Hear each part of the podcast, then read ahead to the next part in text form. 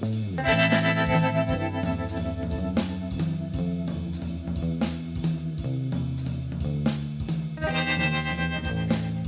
and welcome to the Brutally Honest Books podcast. I'm your host, Sarah Gerond, and I'll be giving you my honest thoughts on the books I read. While the reviews will be short and to the point, they'll include everything you want to know without any spoilers to help you figure out what you should read next. So, with that said, let's jump right in. Hi, everyone. I am back with another podcast episode, and it's one that you all sort of requested. I asked you guys again over on Instagram what book genre you wanted a review for, and feel good or light fiction had the most votes, so that's what I'll be talking about today. And a book that sort of falls into this category is Superhost by Kate Russo. Although the title might have you thinking it's something pandemic or virus related, I promise it's not. This book, which actually came out a year ago in June of 2020, takes place in London and centers around a 55 year old artist who's forced to list his house on the rental site Airbed, basically a fictional version of Airbnb. The artist, whose name is Bennett Driscoll, was a really successful artist. He was nominated for a prestigious art award, he was represented by a really renowned gallery, and his artwork was selling for a lot of money. Until his career ends up hitting a bit of a rough patch. The novel opens during present day, which is the point in his life where he hasn't sold a painting in two years, his gallery has stopped representing him, and his wife has also left him, so he's going through a lot, which leaves him living alone in his expensive West London home with no way to make ends meet. So he decides to list his home on the rental site and live in his studio in the backyard. And it's through this really trying time that Bennett grapples with both the daily monotony of his life and the struggle to find more meaning in it. Plus, he also struggles with the dynamic of always being alone with no wife and a daughter who's off at university, but also never being alone at the same time since there's always tenants running out his home. So the novel dives right into this inner struggle and explores Bennett's character growth over the course of three different tenants who come to stay at his place. The first is a lonely American named Alicia, the second is a tortured artist named Emma, and the third is an outgoing divorcee named Kirsty. And while Bennett is the protagonist of this story, these three guests also go through struggles, transformations, and triumphs of their own. I also can't remember exactly, but the novel takes place over the course of all their stays, which adds up to be a pretty significant amount of time, maybe a year or so. Point being, it's over the course of this year that these different guests slash women end up bringing Bennett back to himself and his life. Now, this book might not sound like a typical feel good book, being about a broke, divorced artist going through a midlife crisis. And it isn't. It does occupy this sort of gray space, by which I mean it's not a typical cliched feel good fiction, which is why I love it I love the complexity and how it's not so obvious. It's not totally happy or sad, it's a little of both, which is how real life is.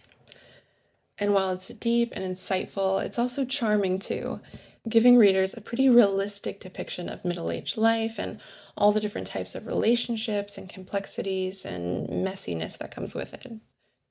Which was actually a really refreshing premise for a book, at least for me especially coming from such a young author. I don't see too many millennial writers taking on the topic of a midlife crisis, and especially not being able to pull it off so well.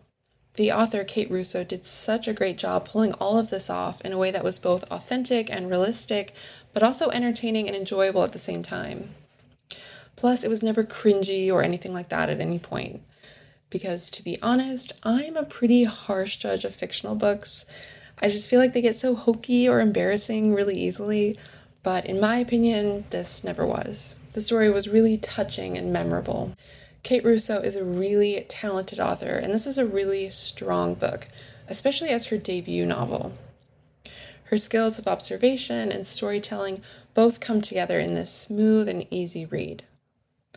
And something I'm sure that added to her ability to write such a convincing book is the fact that she was able to pull somewhat from her own life since she has an MFA in painting herself and splits her time between the US and the UK exhibiting artwork.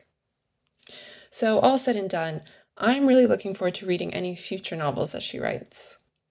And I actually think, based on her writing style and voice, it would be super interesting to read a thriller by her. But I'm also a thriller junkie, so I'm a little biased.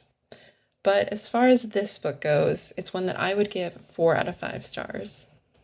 And really quickly, I also think this is a good time to touch on my rating system for books. I don't think I've ever fully explained it on the podcast, but just so you have an idea of what I mean when I give books certain star ratings, I'll just run you through it really quickly. So, starting with just one out of five stars. This means I hated the book. I thought it was garbage, and you can read it at your own risk. Two stars means that it's not total garbage, but it's not good either.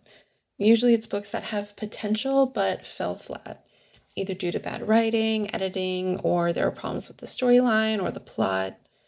In my opinion, this describes books that could have been salvaged in another life if more work had been put into them or certain elements were heavily changed. Which brings us to three stars. I give a book three stars if it was a really solid read that I enjoyed. Nothing groundbreaking or earth shattering, but still a really good read that matched my expectations for the book based on the genre and the author's experience, etc. Four stars out of five, which is what I rated this book, would be for books that are a step above good, books that actually exceeded my expectations. And just so I've said it, books that are three stars and up are books that I'd recommend to someone. But once I hit four stars, they're actually books I would potentially buy as gifts or just unprompted kind of go out of my way to say, hey, I read this book, you might really like it, check it out. And finally, five stars are for books that are the classics, the greats, really the top of their genre. There's nothing I'd change, and they're amazing books that can be read and reread, and ones that I think should be a part of your collection. So, with that whole rating system mapped out, I hope that helps give you a better idea of what I mean when I give books certain star ratings. But as always, take it with a grain of salt because these are just my opinions. And a lot of times it can be really hard to rate books. If you've been listening to the podcast for a while, you'll know that I even give half star ratings a lot of the time. But if you ever forget my rating system or you just want to re reference it, I do have it saved on Instagram at Brutally Honest Books as a highlight. So check that out anytime. But back to Superhost. To summarize and bring this episode to a close, Essentially, this was an observant and introspective book about loneliness and relationships through an entertaining and fictional story. Russo looks at this gray area of life and love with its ups and downs and the impact we have on one another, however long lasting or brief our interactions are with one another. In the end, it'll leave you thinking about all of the interactions and relationships in your own life. And it's on that note, I'm going to end the episode here. Thank you so much for listening, and be sure to stay tuned for the next episode. I have a bunch of different book reviews coming up, some that are historical about famous expeditions, some sci fi, and a bunch of other fictional books as well. So be sure to keep an eye out. But until then, be sure to subscribe to the podcast from wherever you're listening from, rate and review on iTunes, and I will talk to you in the next episode. Thank you so much for listening to the Brutally Honest Books podcast. Make sure to subscribe on iTunes, Spotify, or wherever you're listening from. If you like this show, you can rate and review on iTunes, and be sure to follow along on Instagram at Brutally Honest Books.